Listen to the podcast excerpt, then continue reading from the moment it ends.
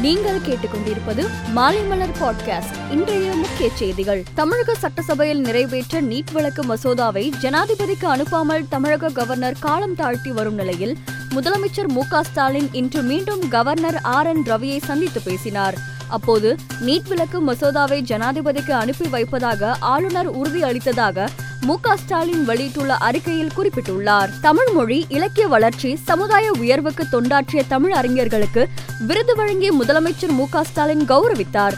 தமிழ் அமைப்புகளுக்கும் திங்களிதழ் என மொத்தம் இருபத்தி ஒரு விருதுகளை வழங்கி முதல்வர் மு க ஸ்டாலின் சிறப்பித்தார்.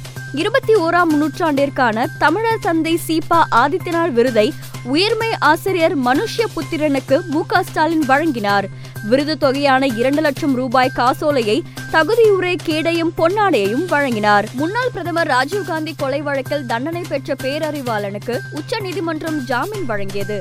இதனைத் தொடர்ந்து முப்பது ஆண்டுகளுக்கு மேல் சிறையில் இருந்த பேரறிவாளன் இன்று வெளியில் வந்துள்ளார். பிணை ஒரு இடைக்கால நிவாரணம் நிதிக்கான எங்கள் போராட்டத்திற்கு துணை நிற்கும் முதல்வருக்கு நன்றி பேரறிவாளனுக்கு ஜாமீன் கிடைக்க உறுதுணையாக இருந்த அனைவருக்கும் நெஞ்சார்ந்த நன்றி என அவரது தாயார் அற்புதம்மாள் கூறினார். தென்னிந்திய ரயில்வேக்கு ஒதுக்கப்பட்டுள்ள நிதியை விட வடக்கு ரயில்வே திட்டங்களுக்கு அதிக நிதி ஒதுக்கப்பட்டுள்ளது.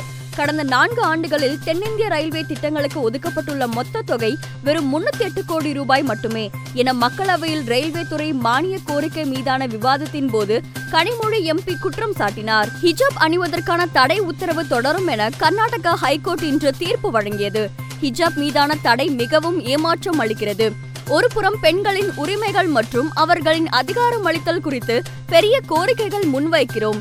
மற்றொரு புறம் அவர்கள் விரும்பும் ஆடைகளை அணியும் உரிமையை கூட நாம் வழங்குவதில்லை. இந்த உரிமை நீதிமன்றங்களுக்கு இருக்கக்கூடாது என மக்கள் ஜனநாயக கட்சித் தலைவர் மெகா பூபா முப்தி தனது அதிருப்தியை தெரிவித்துள்ளார். ஜனநாயகத்தில் வாரிசு அரசியல் மிக மிக ஆபத்தானது. நாம் அதை எதிர்த்து போராடி கொண்டிருக்கிறோம்.